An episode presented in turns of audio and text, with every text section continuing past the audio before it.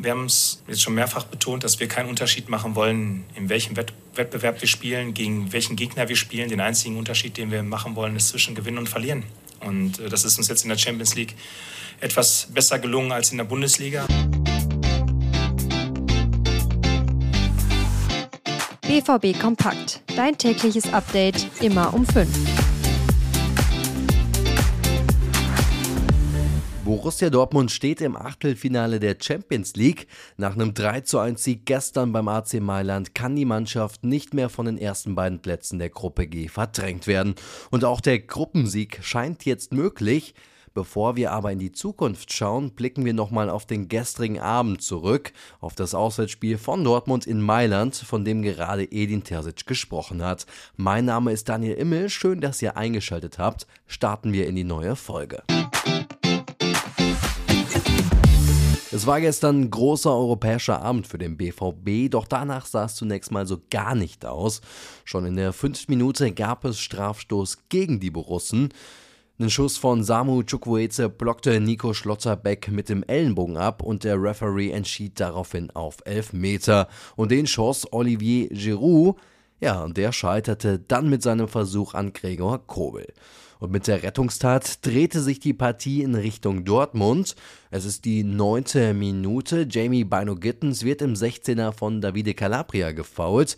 Elfmeter für den BVB und den versenkt Marco Reus halb hoch im linken Eck. 1 zu 0 für den BVB. Darauf konnte Samu Chukwueze dann in der 37. Minute antworten. Der lässt nahe der Torauslinie Bino Gittens und Benze Baini stehen, schließt ab und trifft zum 1 zu 1. Der Schuss wurde noch leicht von Nico Schlotterbeck abgefälscht. Mit dem Unentschieden geht es dann in die Kabine, aber der BVB ist die Mannschaft, die besser in die zweite Hälfte startet. Füllkrug und Sabitzer setzen im Mailänder 16er Bino Gittens in Szene.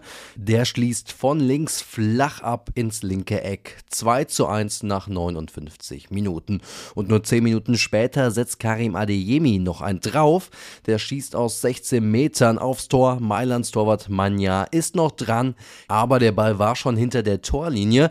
Anschließend Anschließend warf Milan nochmal alles nach vorne, aber ohne Erfolg. Der Erfolg gestern fällt wohl unter das Prädikat Arbeitssieg und das, obwohl einige Spieler auf der letzten Rille fuhren. Nico Schlotterbeck, Marcel Sabitzer und Gregor Kobel waren alle nicht bei hundertprozentiger Fitness. Für Karim Adiemi war nicht mehr möglich, als nur 30 Minuten zu spielen. Sali Özcan und Marco Reus verfügten auch nicht über den Vollbesitz ihrer Kräfte. Ja, und aufgrund der Erschöpfung einiger Spieler gab es nach der Partie nur eine kleine Siegesfeier.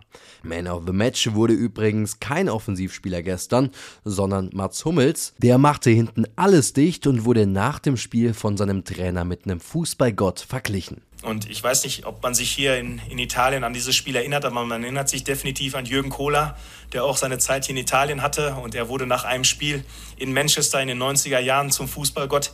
Ich glaube nicht, dass die Leistung von Jürgen Kohler damals deutlich besser war als die Leistung heute von Mats Hummels. Mats hat heute ein unglaublich tolles Spiel gemacht. Ja, und auch Mats Hummels war sehr zufrieden mit seiner Leistung. Doch der erhob nicht sich, sondern die Mannschaft in den Vordergrund. Es hat einfach persönlich Spaß gemacht, aber auch mit der Mannschaft. Äh, ich glaube, wir hatten irgendwie eine tolle Einstellung auf dem Platz, äh, haben alle gut geackert und äh, ja, dann kam es irgendwie in so einen Rhythmus, wo, wo man sich irgendwie wohlgefühlt hat in der Situation mit dem Ball und gegen den Ball. Eine komplette Analyse zum Spiel findet ihr in den Show Notes.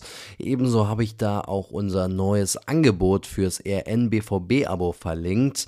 Als Cyberdeal kostet das aktuell ein Jahr lang nur 19,09 Euro, also 70% günstiger als sonst.